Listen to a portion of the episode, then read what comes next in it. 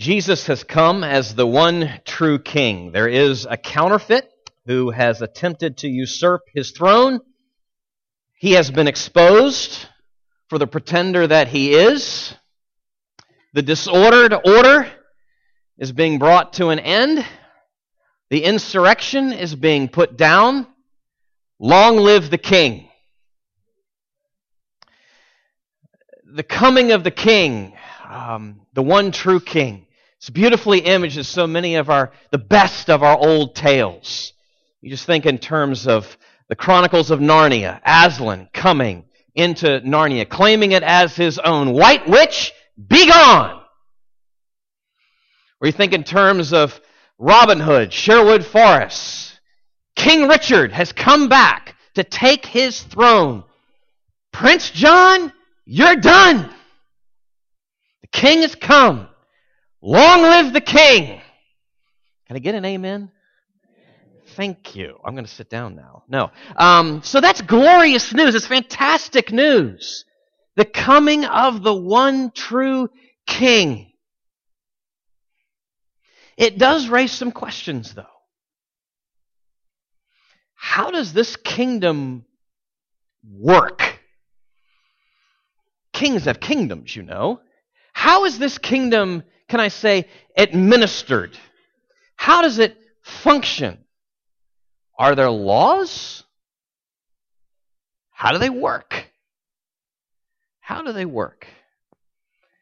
Well, Let's explore that a little bit here together this morning. Jesus guides us in that, and uh, we need to hear what he has to say. Uh, we are moving on in our series through the Gospel of Matthew. We are in Matthew 5. So if you have a Bible, I'd ask you to go there now with me. Turn or click, whatever it is you've got there in front of you.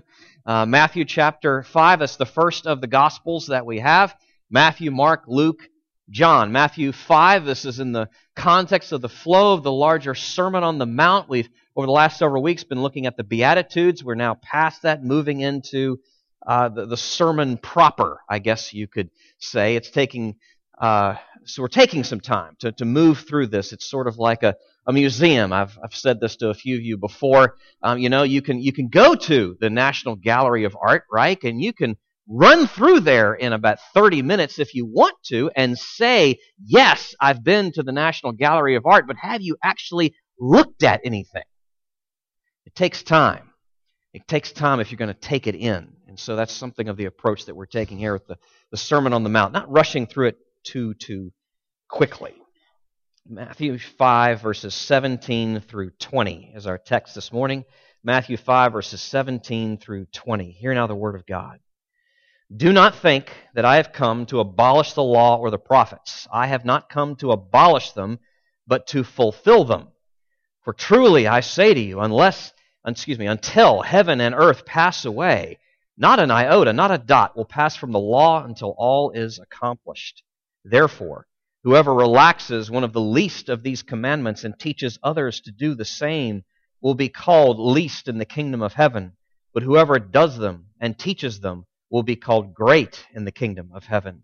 For I tell you, unless your righteousness exceeds that of the scribes and the Pharisees, you will never enter the kingdom of heaven. Would you pray with me? Lord, thank you for this time that we have. Thank you for these songs that we have sung and the time in prayer already that we have had, and that has been good and right and necessary, and we uh, have had our, our minds shaped and our hearts stirred already just a little bit, uh, certainly with that. And, and now we ask that you would continue that here as we are opening your word. We ask that you would open our hearts to it. Uh, we ask that, that you truly would be our teacher, that you would help us to understand what is being said here and its implications for our lives. Uh, we need this oh so desperately more than we know not just your help and the understanding, but all the more in then moving forward with that understanding. And so, Jesus, put us there on that hillside, there with the other disciples as they were listening, and the larger crowds as well. Uh, there that day. Put us there. Help us here. Amen. Grammar is a funny thing. Um, if you listen to just the, the subtlest changes, uh, there, there are oftentimes intentionality with those subtle changes in the grammar, and it can be worth picking up on because it gives you clues as to things that the author wants you to pick up on. Case in point, the Sermon on the Mount. Jesus begins the Sermon on the Mount speaking in the third person, right? He begins with a, a string of these eight sayings Blessed are the poor in spirit, this third person that he's speaking in. Blessed are these individuals that he is he's speaking of. Then he shifts from that to the second person. You get down to um, verses 13 through 16. You are, see the second person now? You are the salt of the earth. You are the light of the world. We were talking about that uh, last week. And now in our, in our text this morning, he shifts from the third to the second and now to the first person, where he says, I say to you, verse 18, and then verse 20, I tell you. Moving in, in, by, by doing this and shifting the, the, the tenses, he is raising the intensity and, and hearkening to his authority and the, his understanding of the authority that he has as he is speaking and delivering these words. Which I think then raises a question, and certainly would have that first day there on that hillside as he was speaking these things to those people present. How can he say this? How can this rabbi from Galilee, of all places, say things like that? Well, here's how. He was no ordinary rabbi. Not by a long shot. He is, as some have referred to Jesus, and rightly so, as the new Moses, the, the better Moses, the fullness of all Moses was and represented and ultimately pointed towards. He is the lawgiver, the lawgiver. He is the king, and this king brings with him his law. He is, this king is declaring the law is actually connected. It has something to do with his kingdom. The kingdom and the law, his commands are not to be just separated in this disjunction, but rather they are bound together. The king has declared that his commands, his law is connected to the kingdom. We need to embrace that if we're to follow this king. We need to embrace that if we're going to follow this king. Now, in order to do that, I, I would say we need to delve into this passage a bit and, and unpack three things. And you can see it there in your, your outline there in front of you. And, and those three things are this the, the Jesus' case that he is making for the law, that is, uh, how it is that he feels about it and what it is that he has to say about it. Secondly, the cause for his case. Why does he come down in this position as he does? So, the, the, the, case that he's making for the law, the cause behind the case that he's making for the law, and then finally, thirdly, the consequences. And they're huge. The consequences that that then, and the implications that that has for his followers. So, uh, here we go. We're going to look at these in, in turn. First, Jesus' case that he makes for the law, verse 17. Do not think that I have come to abolish the law or the prophets. I have not come to abolish them, but to fulfill them. He is making a clarification here. Uh, he is um, clearing up some misunderstandings, uh, some impressions that people have of him that are wrong, and he is going to speak some truth into that and clear up the confusion. Now, generally speaking, there was already a bit of confusion about him. Everyone who heard him recognized him as a rabbi. That was as a teacher, a wise sage of a teacher. That was not up for debate in any way at all, even if you really didn't get what he was saying. But there was, it was so troubling and so puzzling and for some even offensive because, well, he just wasn't like the normal rabbis. I mean, for starters, there was the company that he would keep. Some sketchy people. Described kind of in an umbrella fashion as tax collectors and sinners, um, prostitutes, um, traitors, revolutionaries. You could even say terrorists. he was known to hang out with. Well, that's a little odd. On top of that, there was his seeming, I'll say seeming, don't have time to get into this right now, but his seeming disregard for the institution of the Sabbath. Well, that's not going to work. And so, and now you get, he's, he's laid out in this, the beginning of this sermon where he's making clear, I am, the, I am a king, I am the king. I'm the king that you've been waiting for. I am the Messiah. I am the Christ. And he's speaking of, of what this kingdom is about. And in the Beatitudes, we talked about this over the last several weeks. In the Beatitudes, these are the marks of what it looks like to follow him. And in not, in not one point in the course of those Beatitudes does he ever mention the law. Well, that's really weird. If you're one of his contemporaries, you could say. And so Jesus here at the start, as he's moving into the sermon itself, is in essence saying, don't think that by my saying that, that I mean this. Don't think by my not having mentioning the law that I think there's no place for the law. Uh-uh. That is not what I'm saying in any way whatsoever. And he's, so he's clearing up this misunderstanding from the start. And in order to do that, what he's going to do is make clear his mission. This is why I have come, which is an interesting way to phrase it when you think about it. This is why I have come. Not to, I have not come to abolish the law and the prophets. I have not come to abolish the Old Testament, which is actually what he means by that. I have not come to abolish it. I have not come to dismiss it. I have not come to do away with it. I have not come to set it aside. No, I have come to fulfill it. I have come as the fulfillment, the culmination of all of that. I, I, I, have not come to cancel the Old Testament. You must understand, I am in myself the culmination of everything you ever would have read about in the Old Testament in me. Can you imagine? Can you imagine someone saying that? I'll come back to that in a, in a few minutes.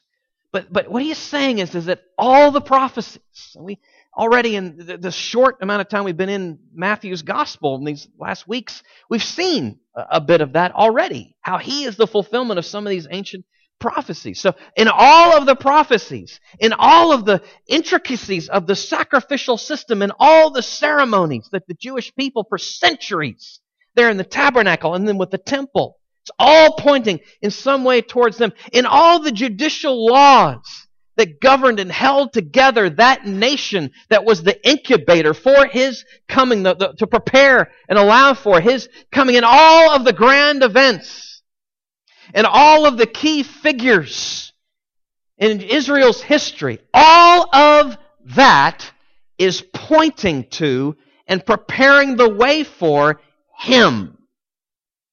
Can you imagine that being said of anyone? And there he is saying it of himself. That is a really bold, bold thing to say.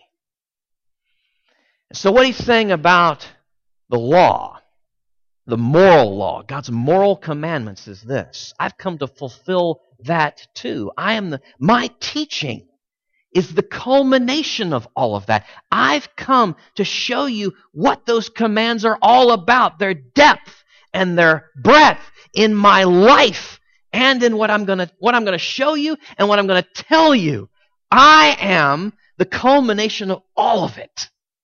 And we're going to see that over the coming weeks as he presses further and more deeply and helps us understand what the, the law is really pointing towards and uh, what it all always was intended to, to, to point towards. Jesus, Jesus, again, just putting it this way, Jesus' case for the law, what is it?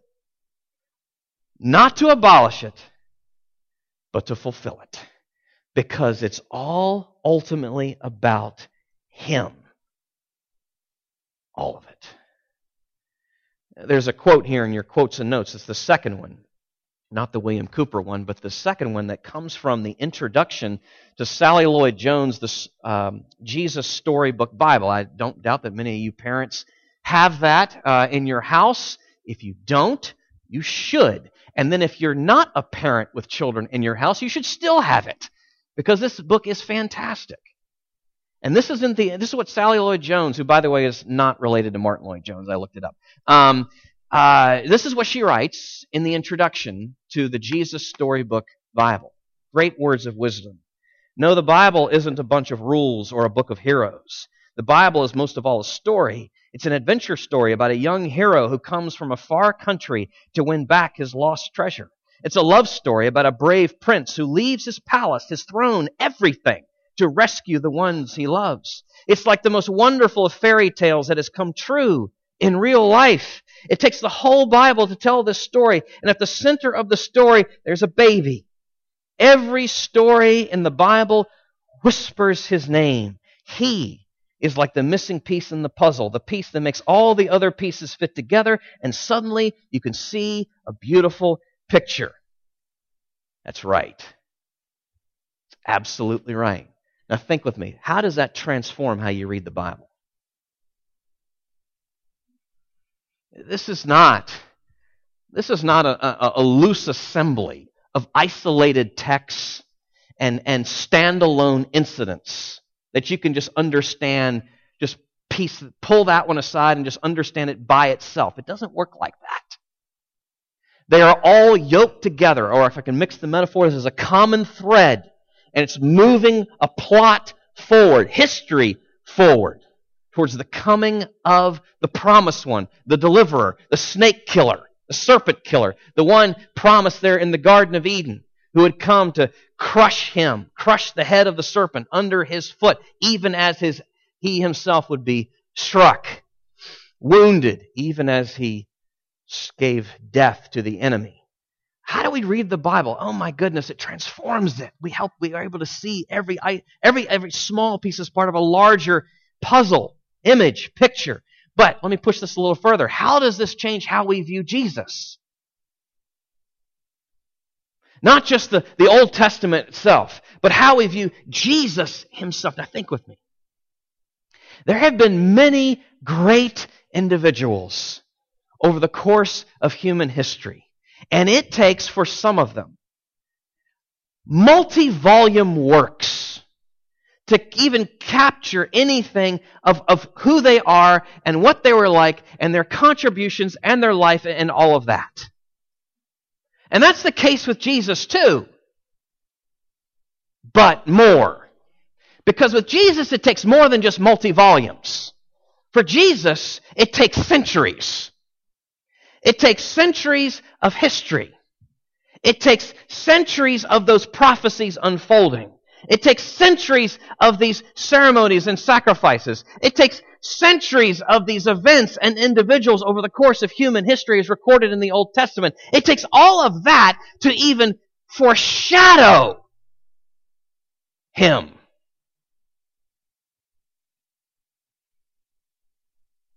What a Savior. What a Savior. How do we see Him? See, the law is connected to the kingdom. The law is connected to the kingdom. And if we're going to follow this king, we need to embrace that understanding. Well, that takes us to the second point. Jesus makes his case for the law. He's not come to abolish it, but to fulfill it. What's the cause behind the case? Why? Why have you come for this? Well, he tells us. We're not left to guess. Verses, I'm going to read verse 17 again, but now pushing to verse 18. Do not think that I have come to abolish the law or the prophets. I have not come to abolish them, but to fulfill them. For truly I say to you, until heaven and earth pass away, not an iota, not a dot will pass from the law until all is accomplished. Okay, he tells us this, this, is, this is why. He's given us his rationale, his reason, and in so doing, he also helps to answer two other questions we might not have even thought to ask, but are worth asking, and that is one, how long and how far?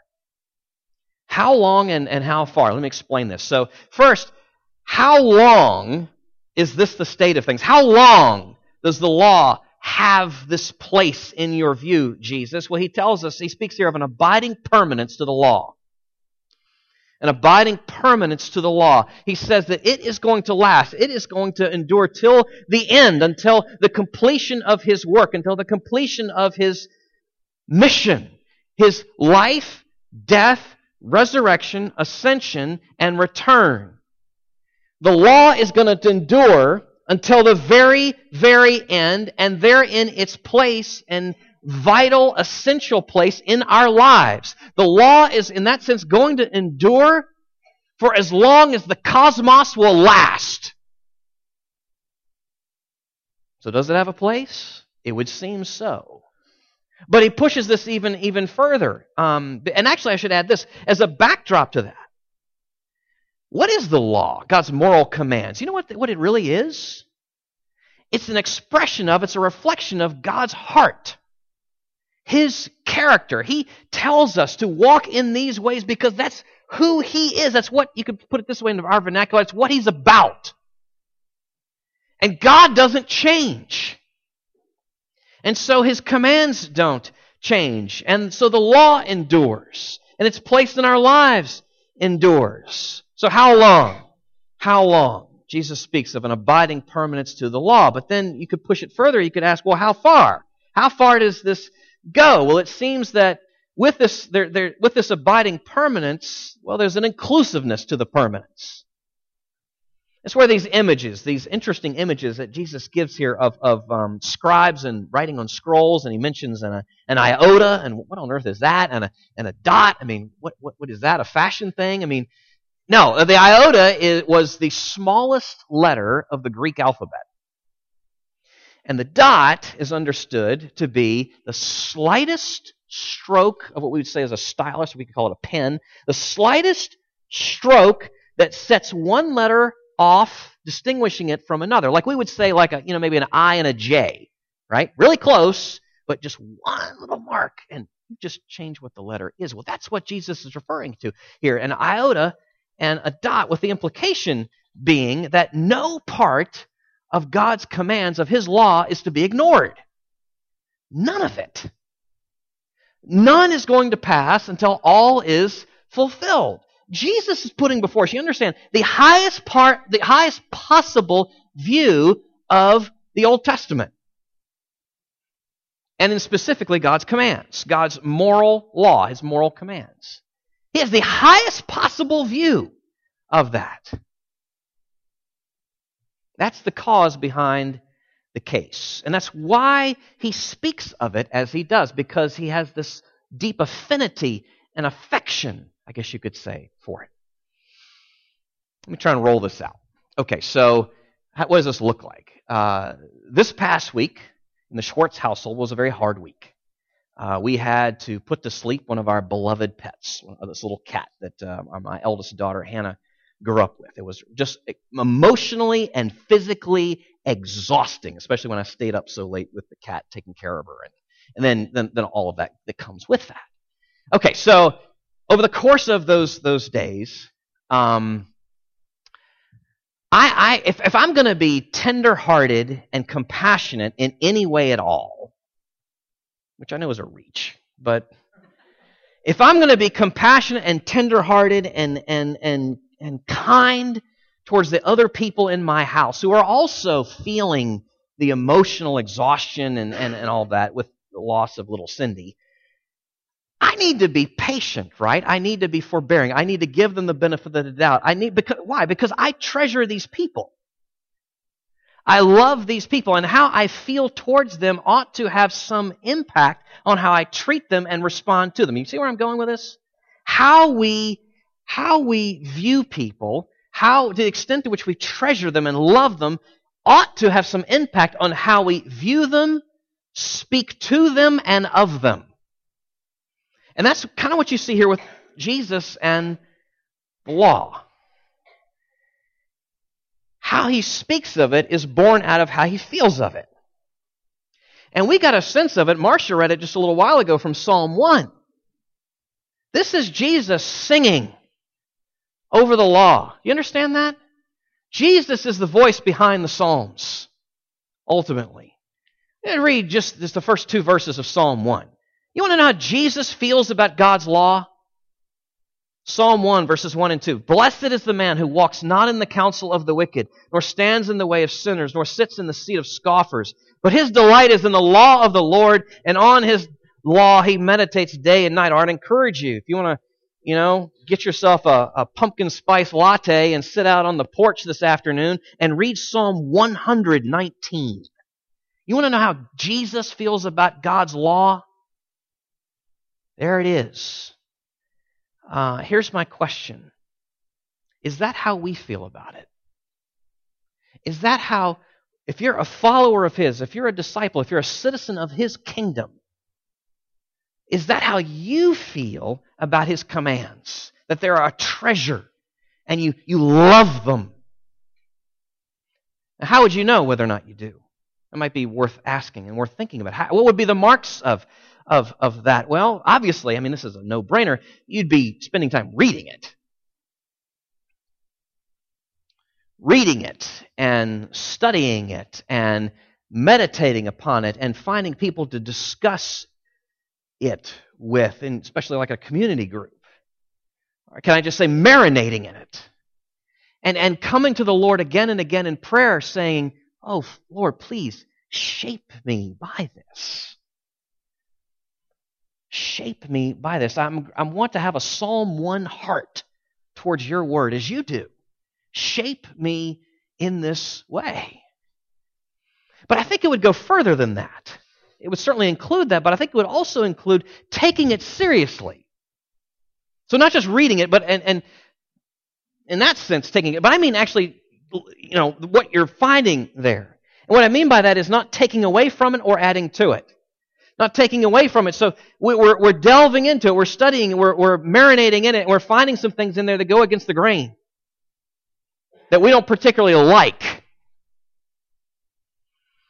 You know, calls to, I don't know, honesty and repentance and forgiveness and confession and generosity and sexual purity and humility.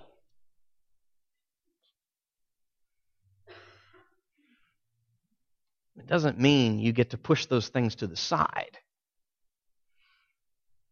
You have to hear them, not take away and not adding to, such as the Pharisees and the tax, excuse me, the Pharisees and the scribes were known to do.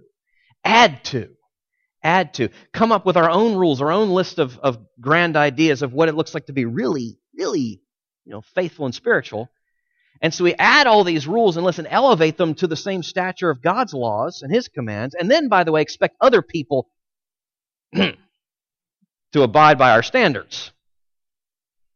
That's as wicked as taking it away from God's law, adding to it. There's not a, oh, which one's better? I, no, they're equally wrong. And that's what it means to take it seriously. To truly, truly take it seriously. Again, the law connected to the kingdom, you embrace this to follow the king. Okay, this lastly, that then takes us to these consequences. So Jesus has laid out his case. He's given us the cause for the case, and now there are these consequences. And we're not left to guess here because he gives us the therefore. And if you know anything about you know that old axiom of studying the Bible, you need to ask yourself, what's the therefore, therefore? Well, you know, verses 17 and 18, uh, that's leading us to then to the conclusion, verses 19 and 20. With all that in mind, he says, Therefore, whoever relaxes one of the least of these commandments and teaches others to do the same will be called least in the kingdom of heaven, but whoever does them and teaches them will, will be called great in the kingdom of heaven. For I tell you, unless your righteousness exceeds that of the scribes and Pharisees, you will never enter the kingdom of heaven. Uh, Jesus is speaking here of consequences in two senses. First, a, a consequence for, for I'm going to put this in quotation marks, status within the kingdom. Um, the, uh, it was common in that day for, for the Jewish people to, um, to make distinctions between the commandments, uh, between, you could say, the light ones and the heavier ones. And, and Jesus, in a sense, commends that in this word play between uh, lighter and uh, heavier, um, least and greater. It's basically the same words, but he, he's commending the distinction, but he's also saying that, oh, don't be confused by, by my being okay with the distinction. Don't confuse the light and the heavy, and don't ignore the light for the heavy or the heavy for the light either.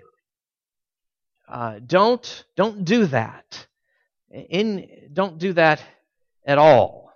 That's the status within the kingdom he's calling for. If you know, in essence, he's kind of, I think, maybe speaking to just this this selfish human desire that we all have for status and standing and all that. And in essence, he's kind of tweaking and saying, look, if if you want status and standing, what that calls for is a, is a heartfelt uh, obedience to all of God's commands. That's where you'll have status and standing, if that's what you're really after. But then that takes you into this not just status within the kingdom, but entrance into the kingdom. And here's where he speaks of the righteousness of the scribes and the Pharisees. The scribes, who are they? What, what is he talking about here? Who, who are, you got to understand who the scribes and the Pharisees are. The scribes, professional students and teachers of the law, the experts. The Pharisees, a Jewish party, uh, one of several at that time, um, that was, how shall I say, given, deeply devoted to uh, the study of and adherence to the Old Testament law and all the traditions that had arisen around it over the course of the years. Understand that in those days, for Jesus' hearers, their perception of the scribes and the Pharisees are these are the most righteous people we know. These are the most obedient. These are the most spiritual. These are the ones that God is most pleased with. And they're all about the externals and the checklists. And so this is absolutely shocking for Jesus to say, your righteousness needs to exceed theirs. But you see, he's not calling us to beat them at their own game, focusing in on checklists and externals. That's not what he's calling for here. He's going for the heart. He's going for the true, deep application of these commands. Again, Lord willing, we'll get into that in the weeks to come here as we move through Matthew 5. Jesus, again, has the highest possible view of God's laws and commands. And the consequence of that is he refuses to settle for checklists. Because his regard for God's laws and commands is so high, he is insisting on it goes down into the depths of our motives and our hearts. He wants the motive behind the action. He wants the why behind the what.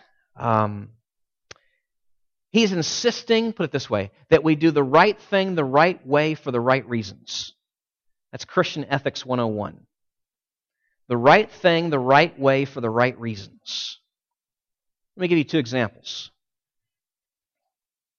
So, you're faithful to your spouse Never cheated on them.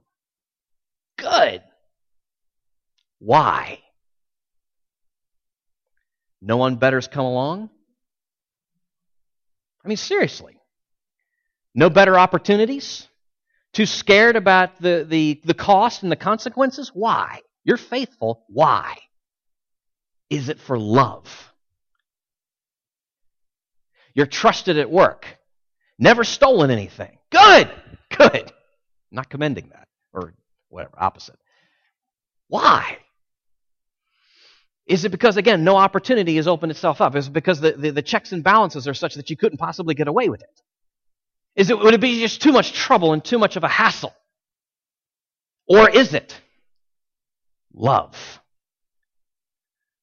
Love of God and love of others. That's what he's after the heart.